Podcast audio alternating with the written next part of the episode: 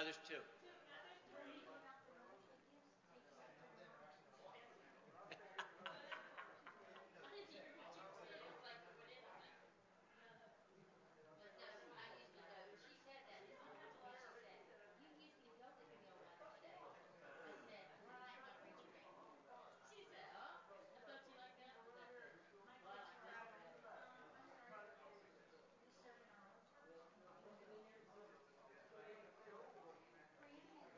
Hey. Hey, Pastor. I know. I'm like a youngin. I'm just like a youngin. I'm just like a youngin.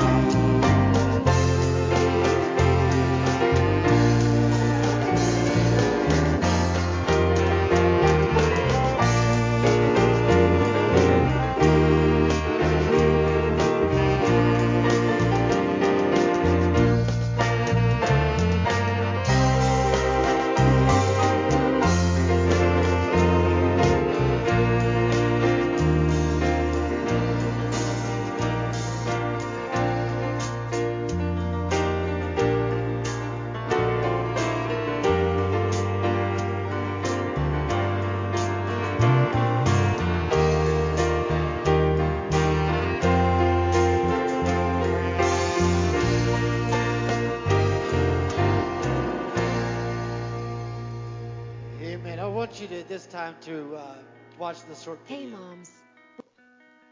Hey, moms. We're so glad you're here.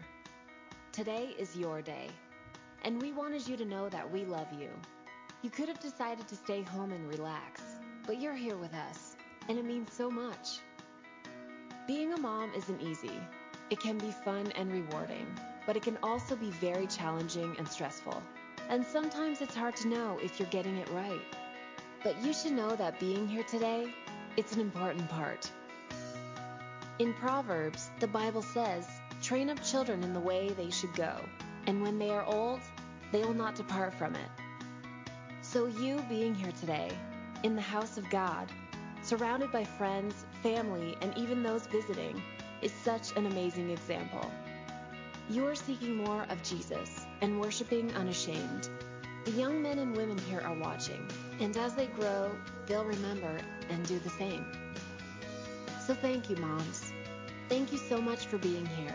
We pray that God will bless you by renewing your spirit and drawing you closer to Him so you can continue to be a godly example to all those around you.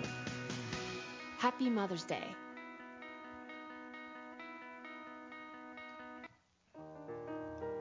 Amen. Let's stand this morning. Happy Mother's Day to all our moms and grandmothers out there today.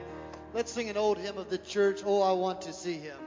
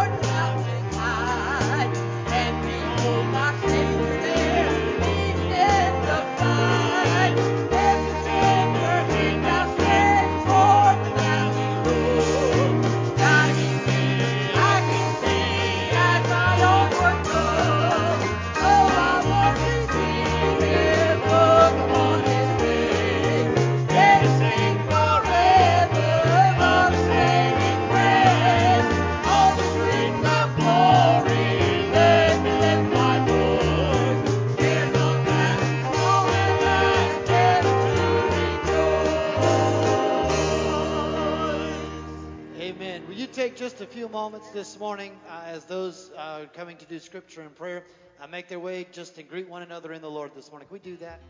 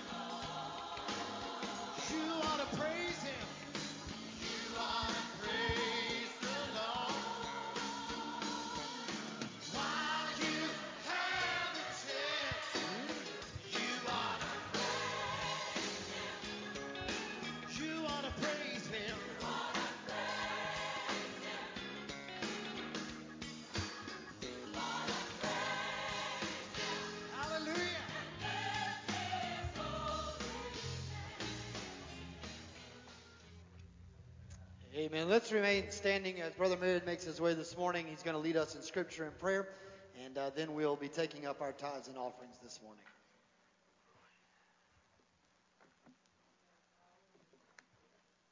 I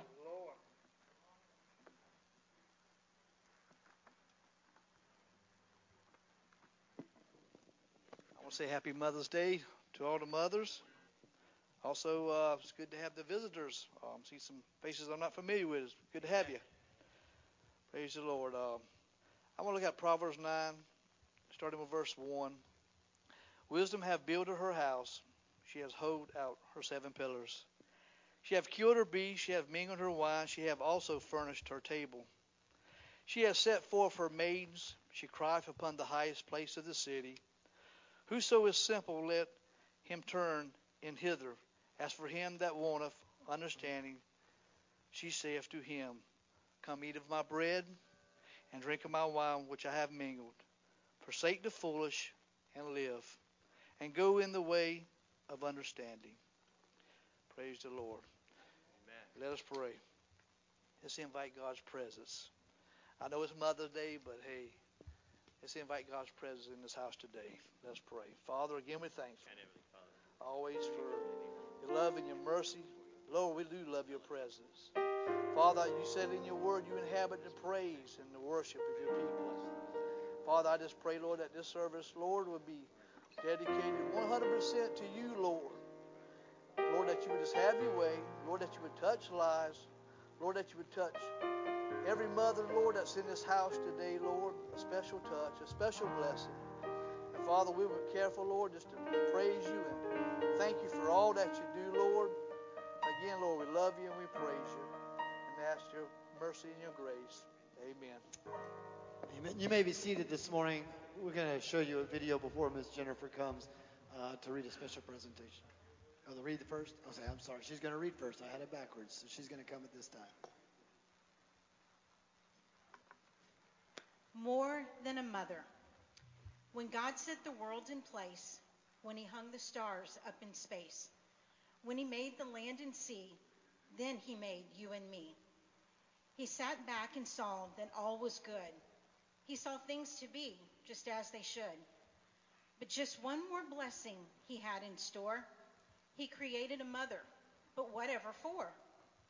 He knew a mother would have a special place to shine his reflection on her child's face. A mother will walk the extra mile just to see her children smile. She'll work her fingers to the bone to make a house into a home. A mother is there to teach and to guide. A mother will stay right by your side.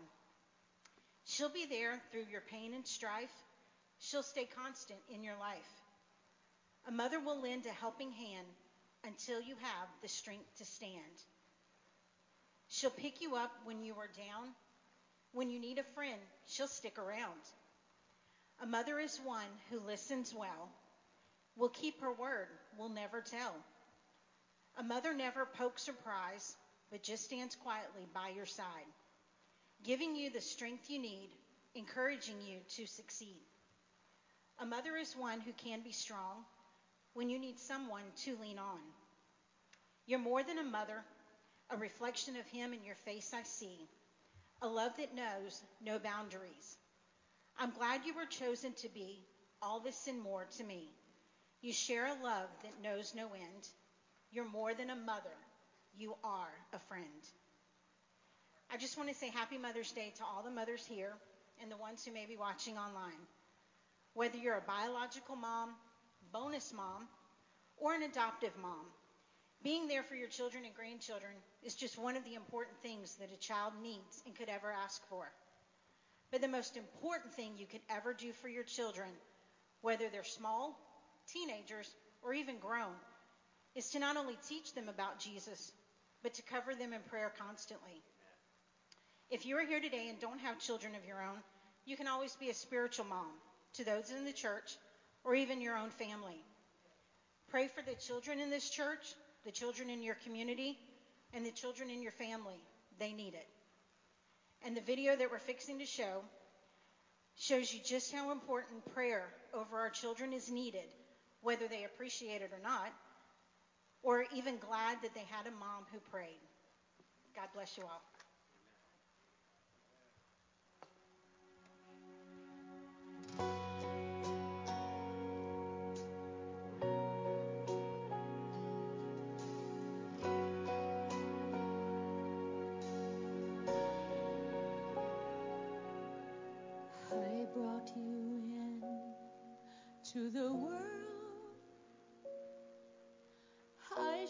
Sheltered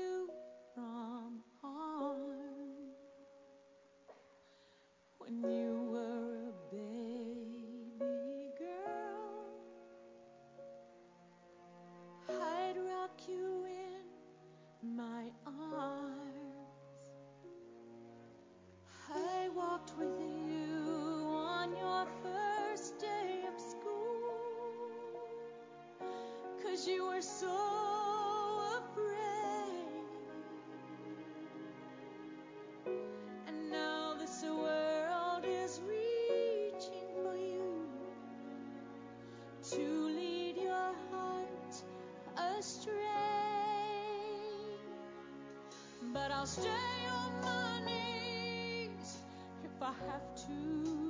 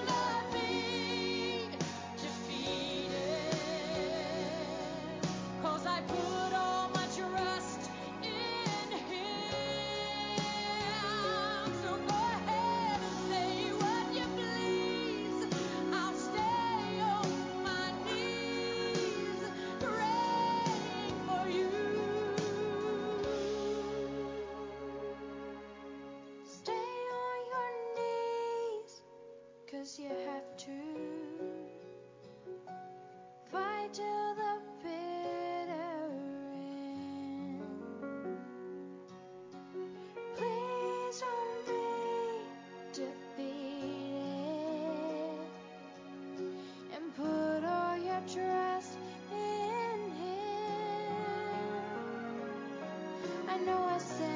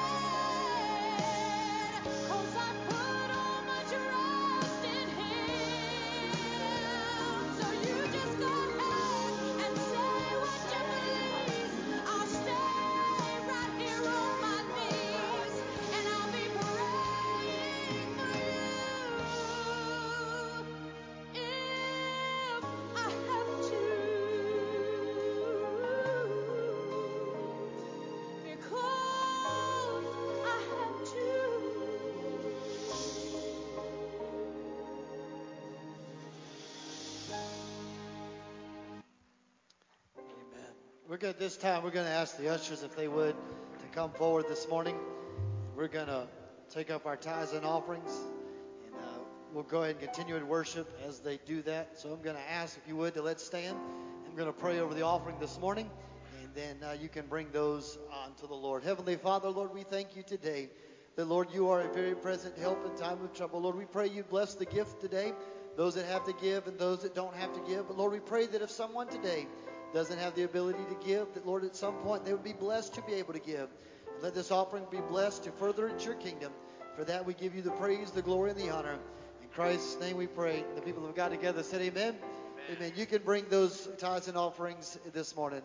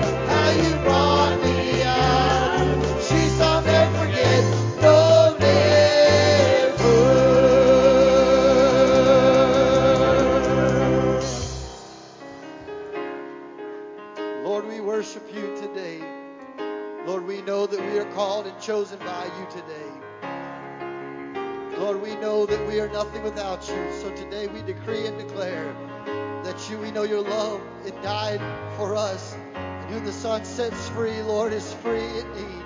And for that we give you praise. For am I that the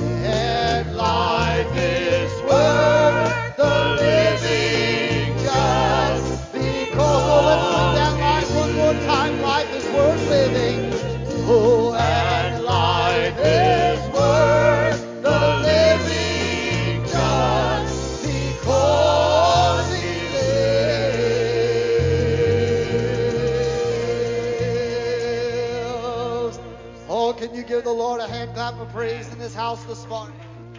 Aren't you thankful that you know the Lord today? Heavenly Father, Lord, we are thankful that life is worth living just because you live. Lord, as we get ready here in just this moment to break the bread of life, let this spirit that we feel in this place just sit down and resonate with us for a few moments. Because, Lord, there is nothing better to celebrate Mother's Day than with the Heavenly Father in the house. Oh, we worship you and glorify and magnify the name that is above every name, that at the name of Jesus every knee will bow and every tongue will confess that you are God to the glory of God the Father. That we celebrate not only our mothers, our spiritual mothers, and our spiritual grandmothers, but we celebrate that we serve a risen Savior, a soon coming King, the Alpha, the Omega, the beginning and the end, the first and the last. We celebrate that we are here today to worship the name that is above every name, and at that name every knee will bow and confess that you are God and God alone. We love you, we worship you, we glorify your name. And we just celebrate today, Lord, your spirit in this place with us in this moment. In your son's holy and precious name. The people of God together said amen. Amen. You may be seated briefly in the presence of the Lord. Don't get comfortable. Don't let just because we're getting ready to break the bread of life that give you an excuse to get comfortable. I don't need you to take a nap. I don't need you to just get another couple minutes of sleep this morning. We come to celebrate not only mamas and daddies, but we come to celebrate the Lord today. We come to celebrate the Lord. If you have your Bibles, I want you to go to the Gospel of Luke, chapter 1. The Gospel of Luke, chapter 1. Let me say to all our online campus visitors and guests, some of our church folks I know are watching. They already told me they're watching today because they're sick. And we welcome them to church. Hope you get to feeling better. If you have a child that you brought with you today, please take that child home with you today when you leave. We don't keep them. You don't get to drop them off. We send them back with you. Uh, make sure you sign them out, take them home with you because there's no church tonight, so they're going to be alone for a long time. So you might want to take your child home. Even if you don't like your child, it's Mother's Day. Take them home with you. They're yours. Uh, you can always download uh, the Our Church app for our services and everything else and just type Santee Circle or our website, www.santeecirclecog.org. You can also listen to services on Apple and Google Podcast. You can know all about service. One thing we do a little bit different, we do the whole service online. So you don't just get to hear the preaching. Some people only do the preaching. We put it all out there. It's not because we think we're the best singers or the best musicians, but sometimes you just want to have a worship service and sometimes you just want to sing along. And so sometimes those are just things that you enjoy. And we also want to remind you of VBS coming up June the 5th through the 9th. Uh, dinner is served from 6 to 7. If you haven't already signed up to work, please do so. Uh, also, let me just as a housekeeping item let you know that uh, senior adult retreat is the uh, end of this month, but you'll need to sign up today. If you haven't already told me you're going, I'll need to know today. Camp meeting is June the 12th through the 15th. Just got released a couple days ago in terms of all the speakers and finalizing the speakers. Uh, there's a slew of them. Uh, I don't remember them all. But if you want to watch the services, you can go to the South Carolina Church of God Facebook page if you are on Facebook, and you can watch those services online with us.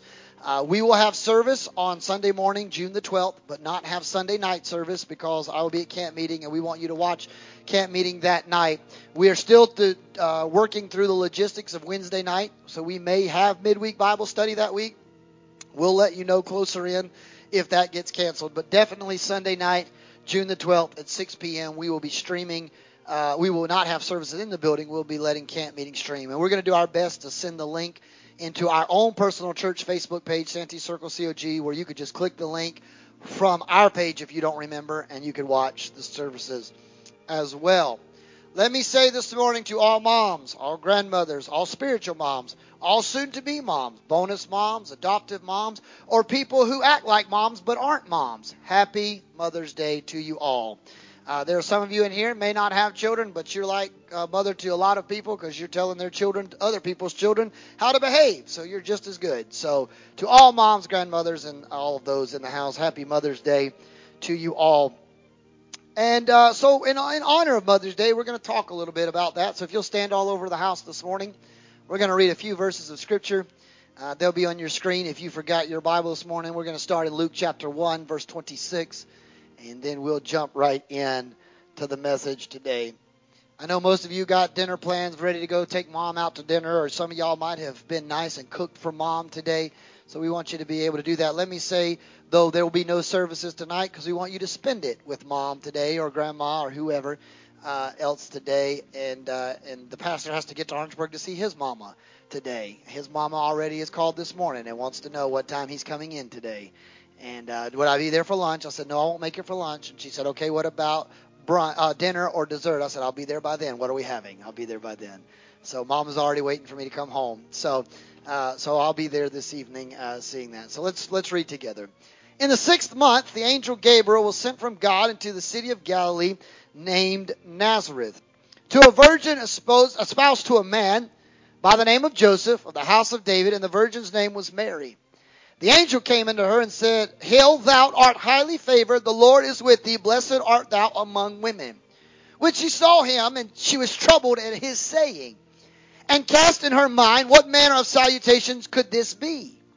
And the angel of the Lord said to her, Fear not, Mary, for thou hast found favor with God. Behold, you will conceive in your womb, and you'll bring forth a son. You shall call his name Jesus. She's going to be a mama. And he shall be great he be called the Son of the Most High God. The Lord shall give unto thee his throne of his father David. He shall reign over the house of Jacob forever, and to his kingdom there shall be no end. And he said, Mary, and then Mary said unto the angel, How is this possible, seeing I've never been with a man? The angel of the Lord said, The Holy Spirit will come upon you, and the power of the Most High will overshadow you, and you will be, this holy thing shall be conceived and born, shall be called the Son of God. And behold, likewise, thy cousin Elizabeth is also bearing a child in her old age, and she's in her sixth month, who was called barren. For God, with God, nothing shall be impossible.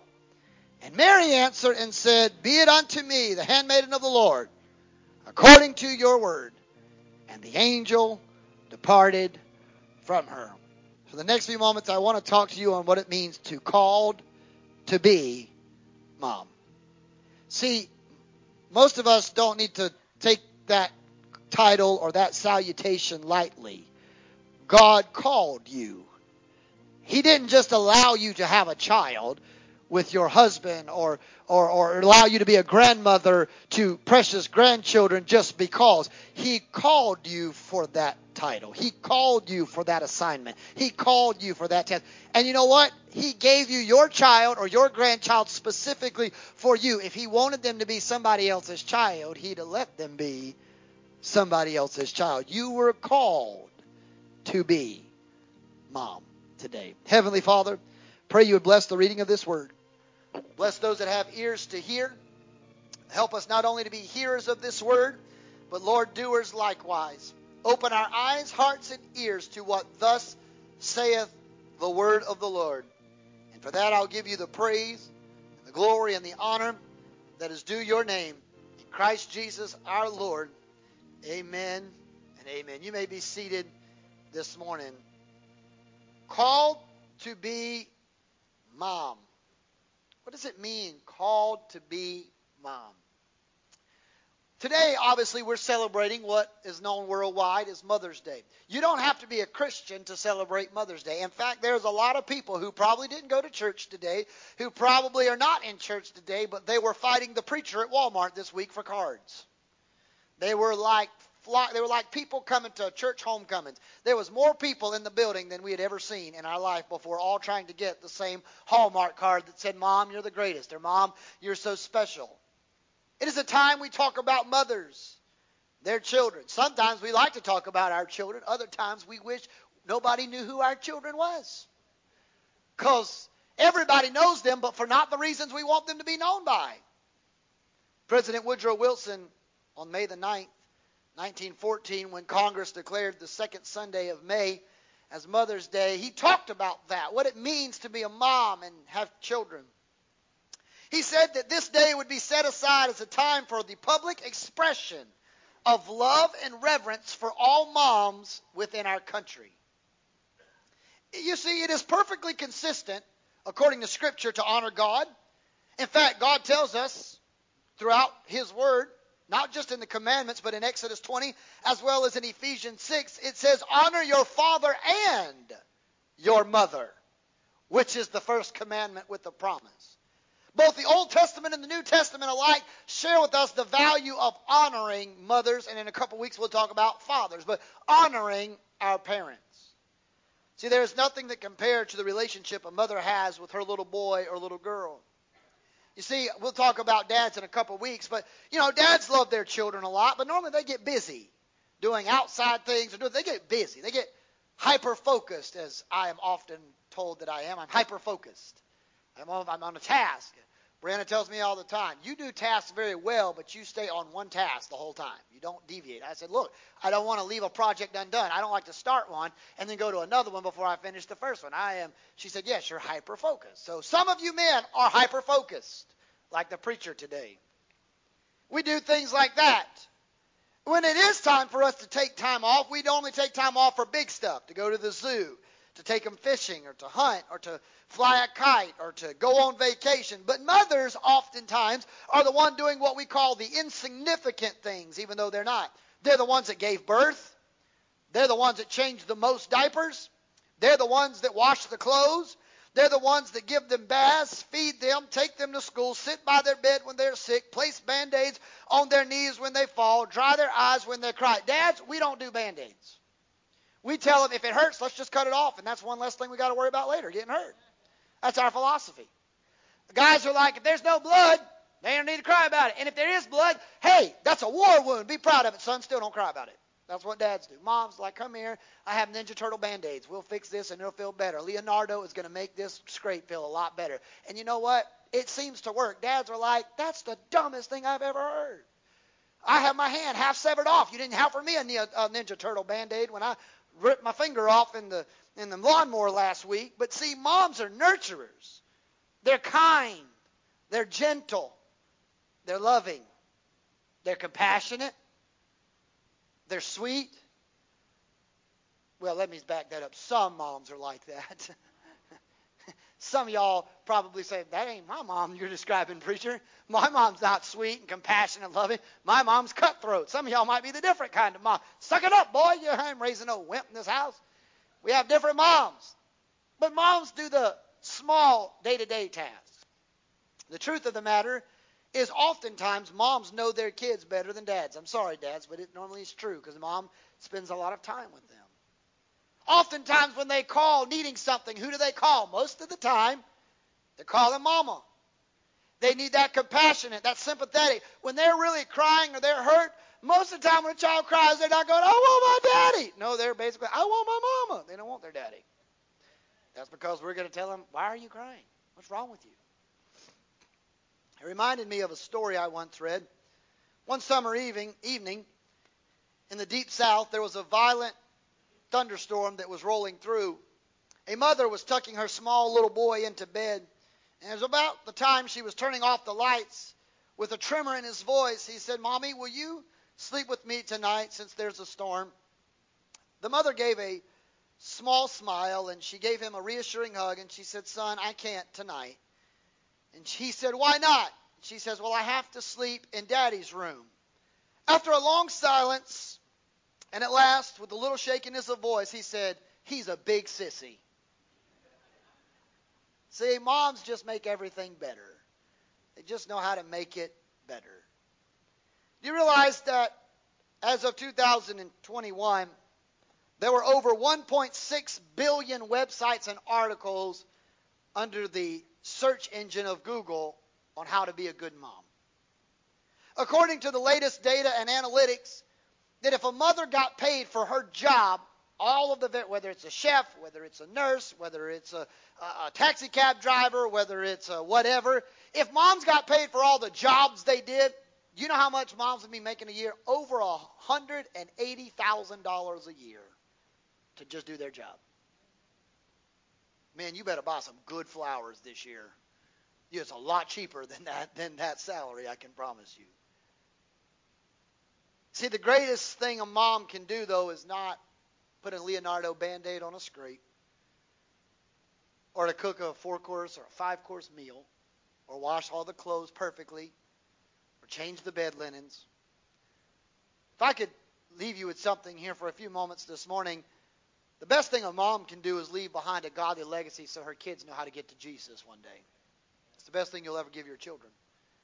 Because if they can see how mama made it to heaven, then they can too find how to get to heaven.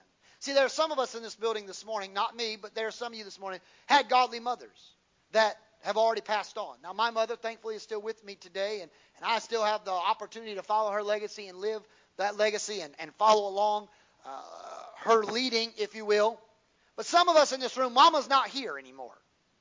But Mama did such a good job of walking the road before us, showing us how to pray, showing us how to worship, showing us how to live our lives and, and be pleasing to the Lord. That even though Mama's prayers are stored up in vials of heaven, even though Mama is in heaven with Jesus, her legacy still lives on to help me know how to get there so one day me and Mama can see each other again. And if your mother is still with you in this earth today and happens to be a godly mother, then you have a right to call her this afternoon or send her a text or go by and see her and say, Mom, thank you that you're still showing me how to get to heaven because more than my scraped knees and more than all the meals, I may not remember every meal you ever cooked and I may not remember every how many band-aids we went through in my lifetime. But if I can remember the time you prayed, Mama, when I was sick and I got better, I remember the time you led me to an altar and led me to Jesus Christ. The best thing thing we can ever be grateful for with our mothers today is them leaving, leading us a legacy to follow so that one day we can go to heaven and be able to say, hear the Savior say, well done, because what mama instilled in our lives. It's a legacy. Proverbs 31 tells us all the godly things a mother and a godly wife should do and exhibit that are essential pathways of faith for us to follow. So I want to very quickly today, for time's sake, talk a couple things about how do you become called to be mom. See, I have often said it around Father's Day, but I believe it can also apply on Mother's Day too. Anybody can become a mother, and anybody can become a biological father, but not everybody is a mom, and not everybody is a dad. There is a difference. Biologically, you can be a mother. That doesn't make you a good mom. And biologically, you can be a father. But that doesn't make you a dad. In fact, I met many people that had a biological father, but whether it was a stepfather or whether it was a grandfather, somebody stepped in and was a way better dad than the biological one on the birth certificate. But it applies the same way with mothers. There's been many ladies that I have come in contact with in my lifetime that they biologically had children, but if it wasn't for a good grandmother or a good aunt or a good cousin, they would have had nothing because their mama, not that nothing against it, they had a mother. They didn't have a good mom. And I would surmise today to you today that there are people that come to church, maybe even this local body of believers. They may not they may come and they may not have good godly mothers and grandmothers and aunts in their life lives. And even if you have children of your own, or maybe you don't have them, or maybe your children are grown, every woman in this building today could be a good influence to the next generation on how they can follow and learn to meet Jesus as Lord and Savior of their lives whether it's a child, whether it's a teenager. In fact, the Bible says, what does the Bible says in T- Titus? In Timothy? The Bible tells us the Apostle Paul told Timothy and he told Titus and he told all of the early church that women, the older, are to teach the younger. You are supposed to nurture them and guide them. How? Why? Because they're not going to know. How, you know, if you've never been taught it, you're not going to know how to do it. You're going to have to learn how to cook. You're going to have to learn how to do certain things. You're not going to know how to make grandmama's macaroni and cheese if you never ask grandma how to make macaroni and cheese. That's just the way it is. So how do you become mom? One of the ways is you got to be willing to submit to God. It can't be about you. And this is not just a message just for moms. It can be a challenge for us all. The, we can't just be good moms. For those of you that are mothers, you can't just be good moms just because you have a good job. And maybe that helps provide. But, but the best thing that anybody can do is submit to God. To submit to God. See, we read to you this morning, you think, well, Pastor, you read the Christmas story this morning. Well, maybe so, but there's a few factors in there that I thought were very essential golden nuggets to share with you today. Mary was a teenager when this happened. She didn't she wasn't 35 years old and already had a career had her job, had her master's degree, already bought a house, had two cars in the garage, and had her 401k stashed. She has been in, the, in today's society, she would have not even been out of high school yet. She's a mom. Now, in today's society, things obviously are looked at differently with teenage pregnancies and things like that. But in that culture, you think it's bad today that you don't want to go home and tell mama or daddy that you're an unmarried, unwed, 16 year old pregnant girl.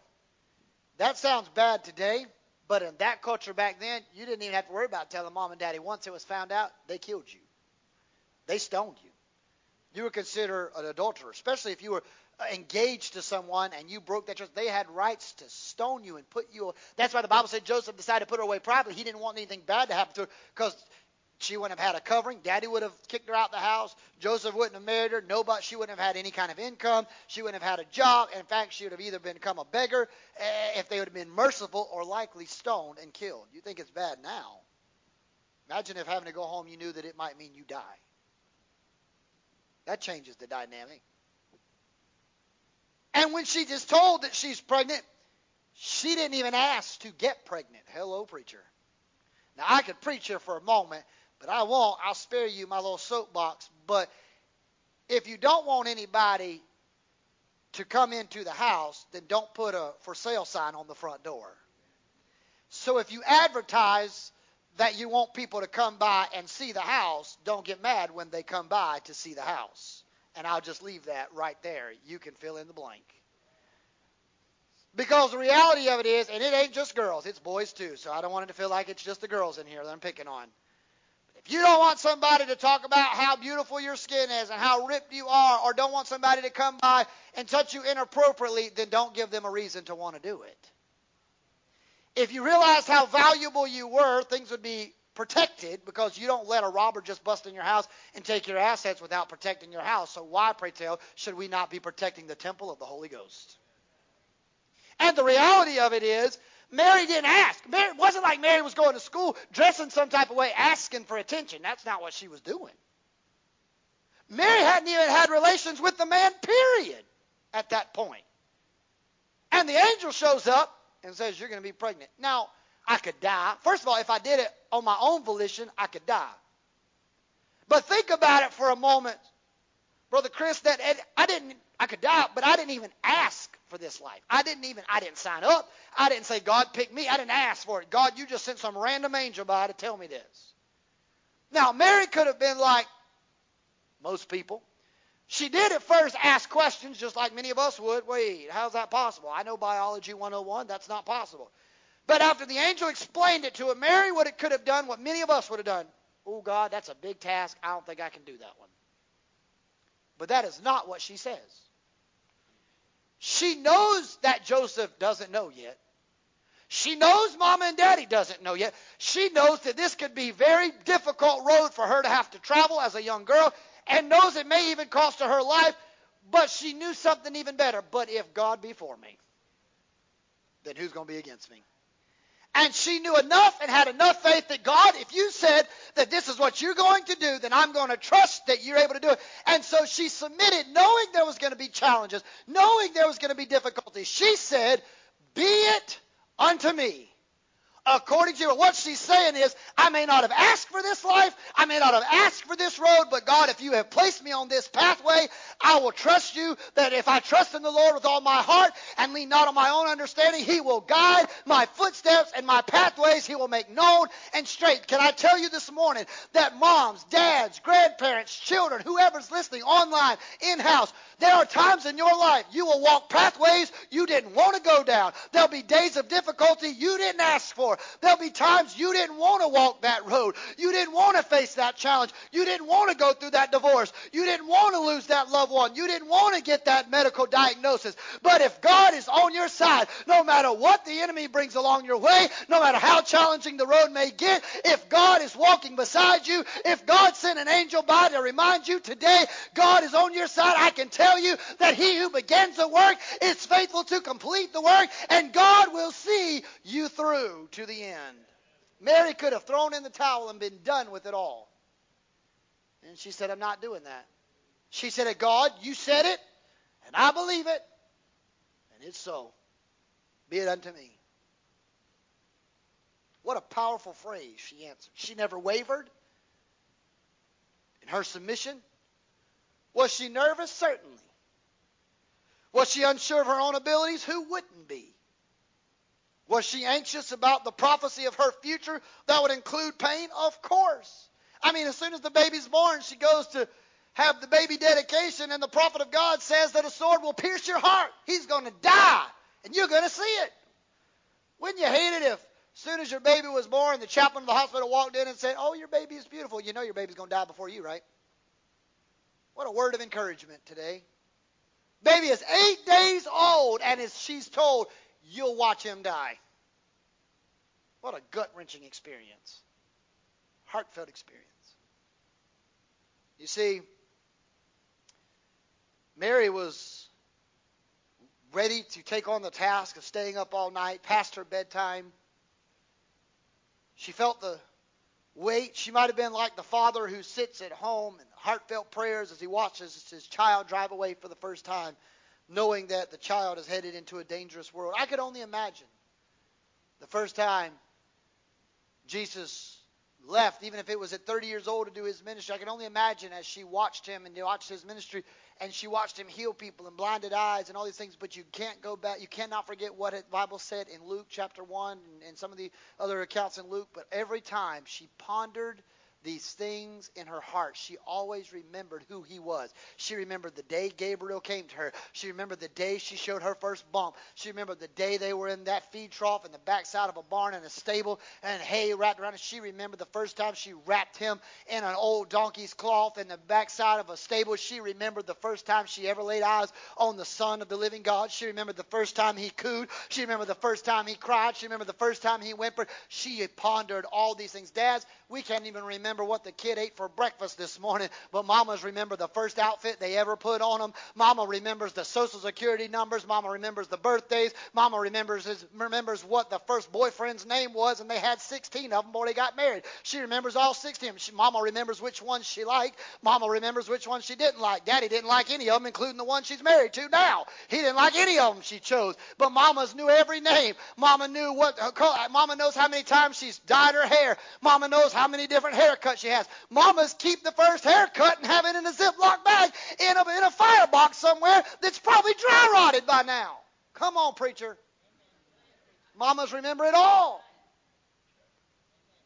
But can I tell you the greatest thing Mary ever did, which would behoove many people today, is that she was completely committed to submit under the mighty hand of God so that in due time he would exalt her to a place no one else could exalt her to a place of prestige and prominence because even today, thousands of years later, we still talk about this lady named Mary. You know why?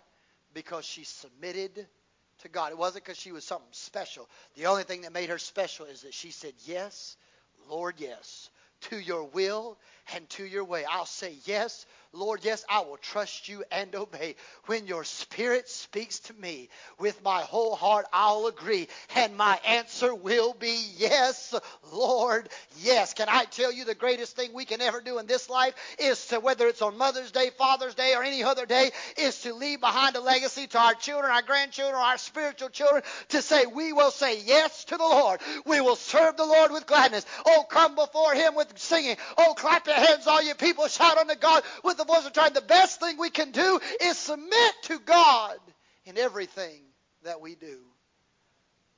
But there's another factor that I want to talk about. Perfection is not required. God never said you had to be a perfect mom. Because that's an impossible task. No one's perfect. No, not one. The Bible says no one is perfect. No one. Except Jesus. Is the only one that ever did it. See, to be a good mom, spiritually, physically, metaphorically, you don't have to be perfect. I, I always hear on the TVs, and I hear it sometimes on the radio, where they'll have these ads, whether it's for adopt a child or adopt a teenager or whatever. And one of these particular ads actually has this this phrase: "You don't have to be perfect. You just have to let them know you care. You're not going to be perfect. I'm not going to be perfect. If you think I'm perfect, ask Brianna. I'm not perfect. She'll tell you. She'll tell you really quick. He's not perfect. She'll tell you. I know all of y'all think I do no wrong. I know that. I'm I'm I know that. I mean, let's be real. But I'm not perfect, contrary to popular belief. But neither are you. None of us are, but he was. And we never can obtain the level of perfection unless we are hidden behind that cross and let him be the one that is seen instead of us. See, when I talk about this, Mary knew she wasn't perfect. It was God didn't choose her because Mary was perfect. God chose her because she was willing and she was available. God is not looking for perfect people to use. He's looking for willing vessels and available vessels. It doesn't have to be. That's why the prophet Jeremiah said he, God sent him down to the, the Potiphar's house where there was a bunch of broken pieces. The potter didn't like it, so he broke it again. We don't like brokenness. We don't like when God breaks us. But the Bible said he takes all those broken pieces and he puts them back on the kiln and he starts kneading them together and he makes a beautiful piece of pottery. Why? Because all he needed was available pieces. He didn't have to have perfect pieces. He just needed available pieces to make something beautiful. The Bible said he makes all things beautiful, all things good. We don't have to be perfect. We just got to be willing. That's all we got to be. In John chapter 2, we find a little bit about Jesus' mother not being perfect. John chapter 2, Mary is more than likely a stewardess of a wedding, and she's over this affair. And it looked bad if you ran out of wine for the wedding. It looked kind of bad. So she goes to Jesus and she says, We're out of wine. Jesus' response is basically in not King James, that's KJV, but in JKV, that's the preacher's initials. Basically, what she said is, Jesus said, That's not my problem. Two points of emphasis here, real quick. Number one, children, don't try that at home. Don't ever tell your mom that's not your problem. That won't end well for you. I'm just tell, just take pastoral advice 101. Don't tell your mama, eh, that's not my problem. No, don't do it. Even if you're 30 and your mom's still here, don't tell your mama that's not my problem. Because even at 80, she she has like ninja-like reflexes with her cane. She'll whop you in the side of the head, and you'll be with a concussion. And they'll say, "How'd you get it?" My 80-year-old grand, my 80-year-old mother beat me in the side of the face with her cane. Don't try it at home. I'm telling you. You come back next Sunday with a black eye, I'm going to ask, what did you say to her? I'm going to ask you. Don't try it at home. But think about the awkwardness of the situation. Mama comes to you and says, Son, I need your help. We're out of wine. And the son says, Not my problem. Woman, why are you involving me? My time has not yet come. I mean, could you imagine, for those of you that know my mother, could you imagine if my mother came to me and said, Son, I got a project I need your help with, and I need you to do A, B, and C. And I was like, that's not my problem. I'm not doing that. How well that would go for me. Well, let me just tell you how well that would go for you. Next Sunday, you'd have a new preacher. I'd be dead. So uh, you just have to vote one in. I'd be at Dal Murray, and y'all would be going to a homegoing service, and y'all would be having the owl ministry cook chicken for my repast because I'll be gone. I'm done. The reality of it is, Mary shows a little bit of, I mean, let's be real. I mean, we know she's probably just asking an innocent question, maybe. But Mary knows that Jesus is able. He's around it. Mary is asking this question. She kind of put him on the spot. Nobody likes to be put on the spot. I mean, she walks up to him like, hey, whatever he. Because this shows a little bit about Mary's personality, as only she could do. Jesus says, it's not my time. I can't do this. She acts like she don't even know what that dude just said. She turns around and looks at the servants and says, Hey, whatever he tells you to do from this point forward, y'all do it. And she walks off. Now, that's what my mom would do. My mom would act like, I know you ain't stupid enough to say what I thought you just said. So while he's doing this, I'll be back in a couple hours to see how it's going. And my mom would walk off. That's what Mary did. And you know what Jesus did? He turned the water into wine. He told him what to do. You see, another example is when Jesus is teaching, he's talking to a crowd of people. Again, nobody likes being put on the spot. Mary doesn't have that problem. Mary's like, I'm your mama. I'll always be your mama. I'll slap you senselessly, boy. Don't don't be playing with me. God might be your daddy, but He gave you to me, and I'm your mama. I will take you out. I brought you into this world. God will take you out of this world, but your mama and daddy will be involved in this equation. She didn't mind being mama. She walks up to a he's the keynote speaker, Sister Nina, of a thousand attended event. He's outside. He's healing people. He's got a healing crusade. He's doing more healings than Benny Hinn ever thought about. He's he's laying people off and right out on the streets crusades. Somebody walks to his green room. That's kind of a joke for all those preachers who think nobody can talk to them before church. Uh, I'm sorry, it just, I don't know where that came from. It just happened. I don't have a green room. In fact, my office is painted green. That's the only room in this church that is green. But it's, you can come in anytime. But the point to be made is Jesus is in there, and somebody comes to him and says, Now, Jesus, I know you're about to go on. 5,000 people are waiting to hear from you. But your mama's outside with your brothers. You can go read this in Mark. It's in the gospel. They're outside for you. Jesus says, Jesus, only Jesus could get away with these statements, by the way. Jesus said, These people out here are my mothers and my brothers. You I can only imagine if I become if I'm the camp meeting speaker at Church of God camp meeting one day, and they've got me in the green room in Malden, and my mother comes. I'll tell you I'm the keynote speaker for General Assembly with all of us coming. And we go to San Antonio, Texas, and my mother comes in. I'm the keynote speaker for General Assembly, and somebody walks by when I'm sitting inside the green room with the General Overseer, says, Hey, Pastor Vaughn, your mom's here. If I said, These people are my mother and my father's. And I blew my mother off. My mother would walk right up there in the middle of my message and grab me right off by my necktie and sling me across that room and say, Boy, I called you when I came here. Don't you ever tell me I can't come and talk to you. In front of the whole mass audience. Y'all know it's true. That's why you're laughing. It happened. Y'all want, y'all kind of want to see it happen. I know. Some of y'all right now are thinking, "Gosh, I really wish that became reality. I'd like to watch that." I know that. I know that. The reality of Jesus says that, and Jesus says, "These are my." I, I could have. Mary's like, I don't care who he's talking to. I'm his mama. You tell. I don't care if five thousand people need a miracle. You walk in that room and you tell him his mama is outside. See, perfection is not required, but they just need to be loved. See, there are times in our life we don't we don't feel like we're measuring up. We make mistakes.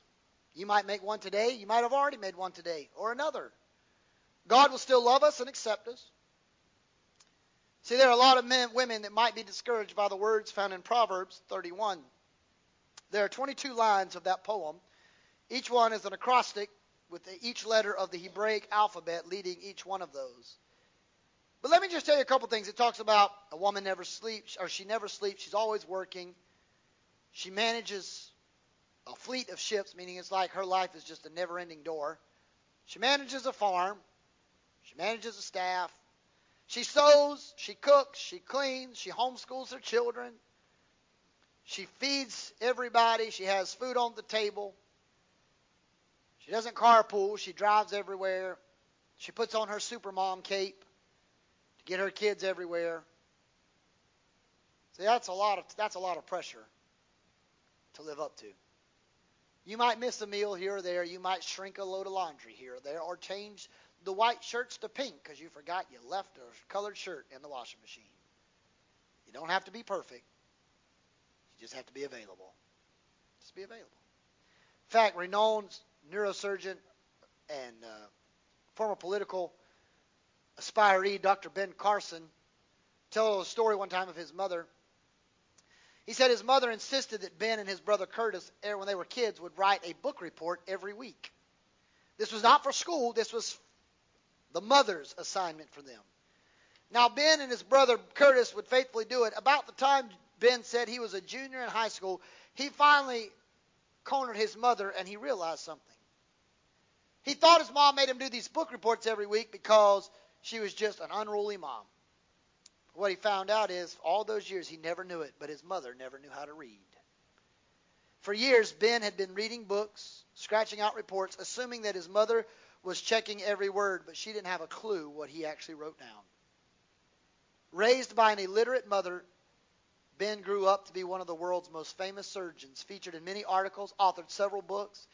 He illustrated, he, he, his illiterate mother didn't twist her hands over her lack of learning or give up hope because she raised intelligent boys. Both Ben and his brother Curtis became very successful members of society. And to date, his mother, before she passed, still could not read, but she made sure her son was set up to be a very successful man in this world. So you don't have to be perfect. You just got to be willing and available. And as Miss Carol makes her way, the last thing I could ever challenge you, moms, today is this don't ever take for granted your title. Remember what the sermon was? The sermon was you were called to be mom. That's what you were called. Be it unto me. Mary was called. You were called to be mom. What are you saying, preacher? I'm telling you today, never, never relinquish the title. Be proud of it. You earned that badge. You went through exhaustive labor. If you adopted, you went through thousands of dollars, lots of lawyers, courtrooms, and a lot of heartache. If you're a bonus mom, you signed up for a job that was a challenge from the start.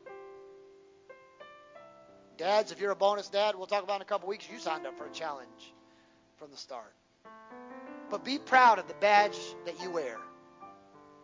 You're not just a mother, be proud that they can, whether it's a child biologically or a spiritual child, be glad that somebody can come to you and call you mom.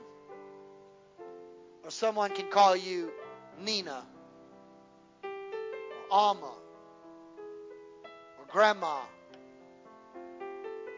or Gigi, or other syllables nobody knows what they're calling.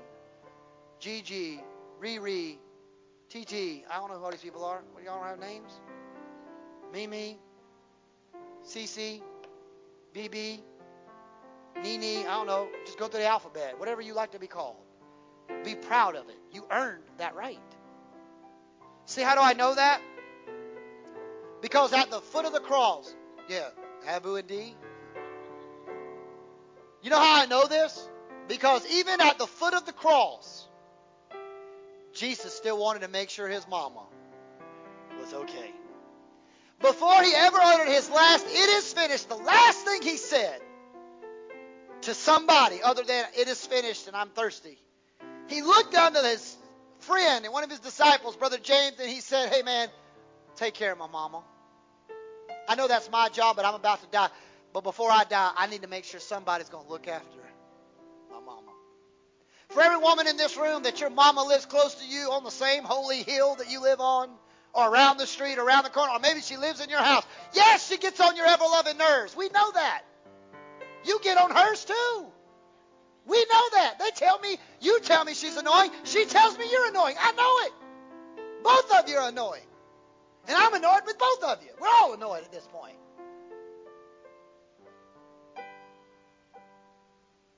But Jesus said at the very last thing he said, he said, But you know, buddy, John, my mom and I, my mom might have interrupted my crusades. My mama might have come and tried to put me on the spot in front of people to perform a sign and a wonder. But she's still my mama. She might have put me on the spot. She might have called me out. There might have been times she got on my case a little bit. But before I die, John, will you make sure my mama's okay? Will you take care of my mama? See, some of you in this room, we've walked roads together where you took care of mama. You took care of her in a house, in a house beside you, in your physical house, on the same property. When time came, you had to put them maybe in an assisted living or some kind of help. You went diligently and faithfully as long as time would permit and COVID would allow. You would go and you would sit with mama for days and days and weeks. And weeks turned into months, months turned into years. And even to the very, very end, you'd hold mama's hand. You know why? Because you wanted to make sure somebody took care of mama. Don't you ever relinquish the title that you're called mama. Because some of you in this room, you got little boys and little girls. And you some of you have little grandchildren that call you whatever the name is. They walk into your room. Some of y'all pick up grandchildren. Some of y'all still, like people like Miss Beulah, still watch grandchildren every day. Some of y'all go to school and pick them up. When they get in the car, they say, "Hey Nina," they, "Hey, hey Abu," "Hey, hey, hey Gigi." When they walk in the room, don't you ever forget God called you to that ministry. You are their best special person. They love you beyond any form or fashion. And you know what? The best thing you can do is not buy them a Starbucks coffee or a cake pop. The best thing you can do is walk and sit in a car and pray with them when they're crying, pray with them when they're sick, pray with them when they're hurt. Read the Bible story to them at night. Let them crawl up in your lap and sing the songs of Zion. The best thing you can ever do is not only be called to be mom, but call them to a cross of Calvary and said, I'm not leaving here till I know you're going to make where I'm going one day. That's the best thing you can ever do as a mom and a grandmother.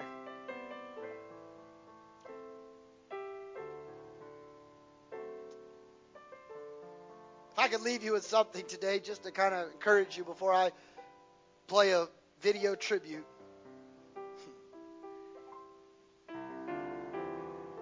I read a story of a mother who was putting one of her children to bed. It was the day before his fifth birthday. She was trying to communicate to him the value of what tomorrow would be, him turning five and soon to go into kindergarten. She said, Kevin, this is the last night that you'll be four. Do you understand that? Kevin, trying to communicate with his hands for a full year, had learned how to hold them up and tell everybody, I'm four years old. And he didn't figure it out. There for a minute, he looked at his thumb and his mom said, Yeah, Kevin, you'll be five. And she pulled his thumb and he started counting again. He said, "But I'm four years old." She said, "No, tonight, yeah, but tomorrow you're not going to be that anymore. You're you're, you're gonna you're gonna be turning a, a different age. You're only four tonight. When you go to sleep, you'll still be four. But do you know tomorrow how old you're going to be, Kevin? With a big grin on his face and very enthusiastically, as he flipped his thumb out, finally understanding, he said, "Tomorrow, Mom, I'm going to be a handful." See, some of y'all have had your hands full with your kids. Some of you still do. But be proud of the task God had called you. He called you to rear and raise that little handful. He called you to love that little handful. In fact, some of y'all might have multiple handfuls in your house. Times two. They're 20 now. Or they might be 30 or whatever. They might have lots of handfuls. But the Bible said when Ruth was gleaning the fields, Bible said Boaz told his things, but I want you to leave handfuls of purpose along the edge of the fields. God sometimes gives us handfuls not to stress us out, but to let us know that we were called for that assignment. Moms, if I ever could leave you with something today, you're not just a mom because you biologically had a child or a grandchild given to you. God called you from the foundations of time to be called not a mother, he called you to be mom. He called you to be mom. I want to play this song of tribute really quick for you, this video, and then we'll go in this time of benediction.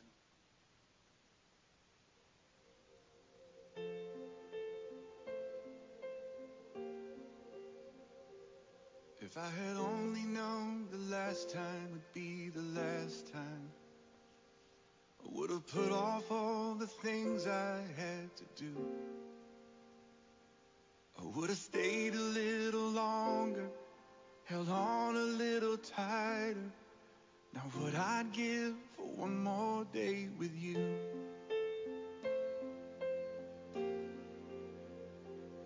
Cause there's a wound here in my heart where something's missing. And they tell me that it's gonna heal with time. But I know you're in a place where all your wounds have been erased. And knowing yours are healed is healing mine. The only scars in heaven that won't belong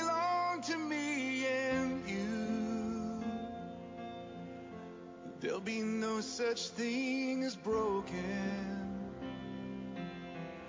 And all the old will be made new. And the thought that makes me smile now, even as the tears fall down, is that the only scars in heaven are on the hands that hold you now.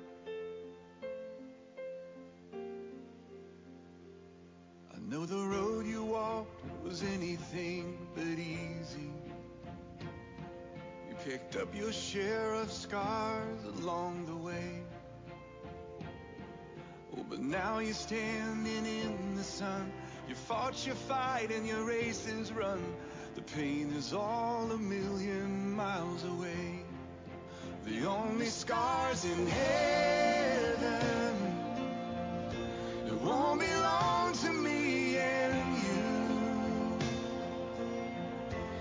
There'll be no such thing as broken.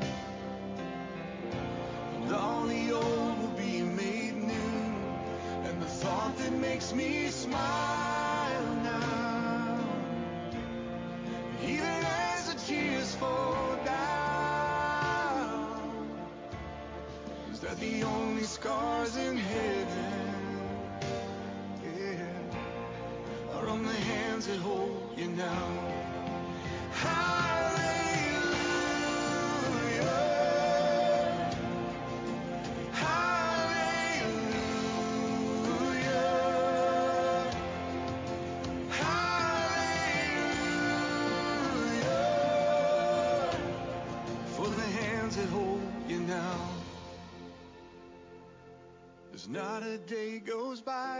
That I don't see you. You live on in all the better parts of me. Until I'm standing with you in the sun, I'll fight this fight in this race I'll run. Until I finally see what you can see. Oh, the only scars in heaven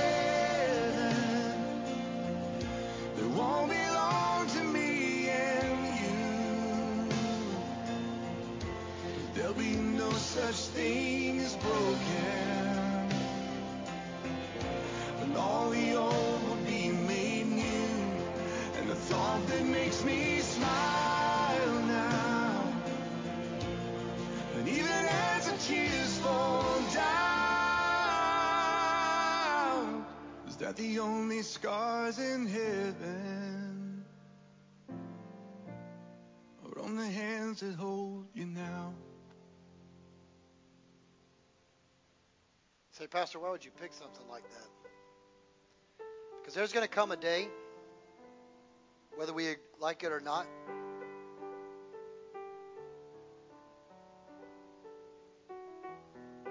the only way they're going to know is what you leave behind. They're not going to be here to hold your hand anymore. They're not going to be here to give you that smile, hold you by that finger. See, if you're still here to be Nini or Gigi or Grandma, Abu or Nina, or if you're still here to be Mom, you were called for a reason. Because little Johnny and little Sally, and little Susie, they're going to have to know how to get to heaven too. The reality of it is this. Some of us in this room may have already had mothers to pass. I'm not stupid to realize that there might be some of us sitting in this room right now that by next time, this time next year, we may not be here. Or some of our own mothers may not be here, or some of you that are mothers and grandmothers may not be here, and I'm telling this to your children and grandchildren, but you're here today so you can make a difference today. You don't have to wait till next Mother's Day. You can make a difference today. Today. Don't relinquish that title. It's a special title. Today you can say, boys, girls, honey, come here. Let grandma help. Let mom. Let mama tell you. I don't care if you ever realize how much money I have. I don't care how many cars I give you. I don't care how big your house is. If I ever leave you with something, boy, let me tell you, you need to know Jesus. And you need to make sure Jesus knows who you are too. But the only way Johnny and Susie's going to know is if you and I know who he is first. So here's what I want to do today. I want to pray for all my moms because you have a big task. And dads, don't worry. In a couple weeks, I'm going to make you cry too. So you're, you're going to get your time too. I'm going to make you feel like a blubbering idiot sometimes too. We're going to all cry together. It's okay. I still cry when Mufasa dies in Lion King. I'm a man. I can do it. I get sad when he gets killed. I can live. There's nothing wrong with that. That's why I won't watch Hallmark movies. Y'all know how I feel about them things. There ain't no reason I should watch a movie I already know the outcome and cry about it already. It ain't worth it. It ain't worth it to me. I want something that I don't know who's going to die. I want to know ahead of time. But here's what I want to say to every mom in here today spiritual, physical, emotionally, metaphorically, bonus mom, adopted mom, whatever. If there's anybody in your life that calls you a grandparent or calls you mom, I want you to stand in this house, wherever you are. If somebody, I don't care what name, it can have some alter ego form of a name.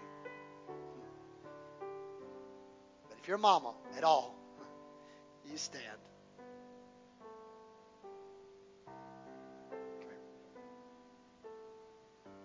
See, there's a lot of there's a lot of us in this room. Some of y'all have more children than a football team. Y'all got kids running all over your house. Some of y'all got grandchildren like that. Y'all got like 14 grandkids. Ain't nobody even knows. Y'all can't even remember which grandkid to call. Y'all go through the whole list till you hit the right name till one of them answers. I got all of them. There are people that walk in this building. Then they walk in this building. They don't know that that's Carol Lurchburg. You know they know? That's Abu. And D. My boy knows. He don't know that's Randy and Carol. He knows them as Abu and D. I remember first couple weeks after Michael started coming here, I remember he he asked me one Wednesday night leaving church. He said, "Daddy, I got a question." I said, "Okay, son." He said, "Why does everybody call Miss Brenda Mimi?" He's smart. I said, what do you mean, son? I mean, Madison calls her Mimi. I said, well, that's Madison's grandmama. Well, why does Riley call her Mimi? Is that Madison? Is that her grandmama too? Well, not exactly, son. Well, then why does she call her Mimi? Well, because she's really close to her. But that's not her grandmother. Well, I know. Well, why does why does Jaden call her Mimi? I, I don't I don't know. Daddy, why do you call her Mimi? Because she brings food, son. I mean, what do you? I'd call her anything for food. How do you call her? And he said so innocent. He said, Can I call her Mimi? I said, Yeah, you can. See, the reality of it is, is it's a special task to be mom or grandma. It is not something to be taken lightly. It is something to be commended and honored above anything else because you are the boots on the ground. When I'm at work, she has Micah at home. When I'm at the hospital at 3 o'clock in the morning with Jordy's dad, she's making sure he doesn't wake up in the middle of the night. When I'm watching someone die and transition from this life, she hears him and has to put him in the bed with her when he's scared and has a dream. Why? Because she had to be mom in that moment. So did some of you. Bonus mom, adopted mom, bonus grandparents, adoptive grandparents, or real moms and biological moms and grandparents. You were called by God. Don't you ever forget God called you to do this job. And He called you because you were the best equipped person for the job. Be like Mary and say today, Yes, Lord. Yes, Lord. Be it unto me. Whatever, Lord. Yes. Yes.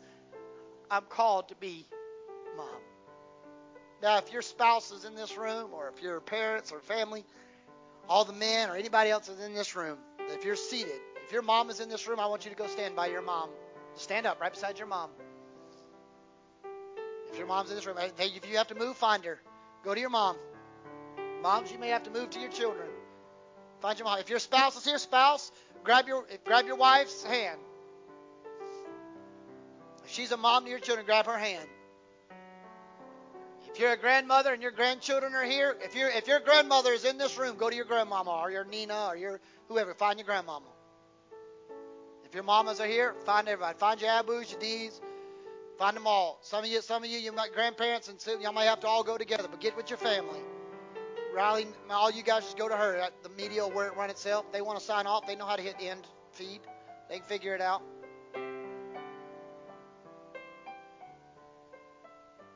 Now you look at how many people right now. I know some are sitting beside you, but you look how many people are paired up. You know what they're saying? That there's somebody in their life they get to call mom, or they get to call grandma. Now some of your children may not be with you in service today, but when they watch this video, when they come over to your house today, Sister Beulah, when they walk in that house, Jackson walks in and he's smiling from ear to ear. When you pick him up tomorrow and he takes a nap on your lap, remember God called you to be his grandma. That's what he called you to be. He didn't call Sister Evelyn, he called Beulah Powell to be Jackson's grandmama. That's what he called. When Julie comes by today for lunch and she tells you how much she adores Brother Barnes and she tolerates you sometimes, that's what she tells me on the phone. I love my daddy. I, I mean, I love my mama, but boy, do I love my daddy. When she sits at your dining room table, remember though, there would be no Brother Barnes for her to call daddy if there not have been an Evelyn Barnes to call mama. When Kevin or Derek walk into that room, kids or no kids, and they say, Hey, mom, is there a Pepsi in the refrigerator? I'm thirsty. Even if it's the last Pepsi and it's meant for Brother Henry, but it's the last Pepsi in the fridge, if they drink it, remember, but it was good, they could come home and say hi to mom. Dama might be in Florida, but when she calls today, when that phone picks up and they say Happy Mother's Day, remember, you are called to be her mama. That's what you are called to be. And can I tell you, God's looking down from heaven right now saying to every one of you, I'm proud of you because I called you to be their mama. So, what I want to do today, before we dismiss, I just want to pray over you a pastoral prayer that God would equip you to continue to be called mom today. Can we do that? Let's pray together. Heavenly Father, God, you are a good father and a faithful friend. God, thank you for our moms. Thank you for our grandmas, our Abus, our Ninas, our Gigi's, whoever, Nanas. God, thank you for our spiritual moms, bonus moms, adoptive moms, church moms. grandmothers. God, you called us. God, let us today, when we leave this place, when we pick up a phone or have them come into our house to eat lunch, when they say mom for the first time, let it resonate in our spirit. Oh, what a beautiful sound it is because I was called by God to be that name. I will relinquish. I will submit. First of all, submit to you, Lord. Let us submit to you, and let us, Lord. Now realize we don't have to be perfect, but God, let us never grow weary in relinquishing the title, knowing we were called to be who you called us to be, and that's mom or grandma. As we get ready to leave this place here in a moment, to go to our destinations to spend time with mom or grandma. God, I pray a special blessing over every mom, grandmother in this house. Lord, may you bless us and keep us, and your face shine upon us, and you be gracious to us. Lift up your countenance and give us the peace of God that surpasses all human understanding. God, our hearts do you come again. Let our words of our mouths and meditations of our hearts be acceptable and pleasing in your sight, O Lord, our rock and our Redeemer. In Jesus' name we pray. Amen. Before we pray the benedictory prayer, I'm going to have Brother Randy, if he'll come up pray our benedictory prayer. Before you leave today, moms, we have a gift for you. Mom, grandma, I don't care what they call you Nina, Gigi, Nana, BB, Cece, Lily, Nini, Kaka, Mama, whatever. I don't if they, I don't if they call you the old gray mare. She ain't what she used to be. If they call you something, they call you something. We have a gift for you today. I love you. And let me say to all my moms and grandmothers, not only happy Mother's Day, but I am proud today to stand before you and say to all of you, thank you for being who God called you to be. He called you to be somebody's mom today. God bless you today. Kind Heavenly Father, we thank you and praise your holy name, Lord, for this opportunity to come before you and honoring our mothers, Lord. Those that are gone, those that are here, I pray you'll be with them and keep them, strengthen them. Lord, the guidance they provide come from nobody else. The love that they share with us. We thank you, Lord, for everything you've done. Pray you'll bring us back at the appointed time. We ask all of this in Jesus' holy, precious name. Amen.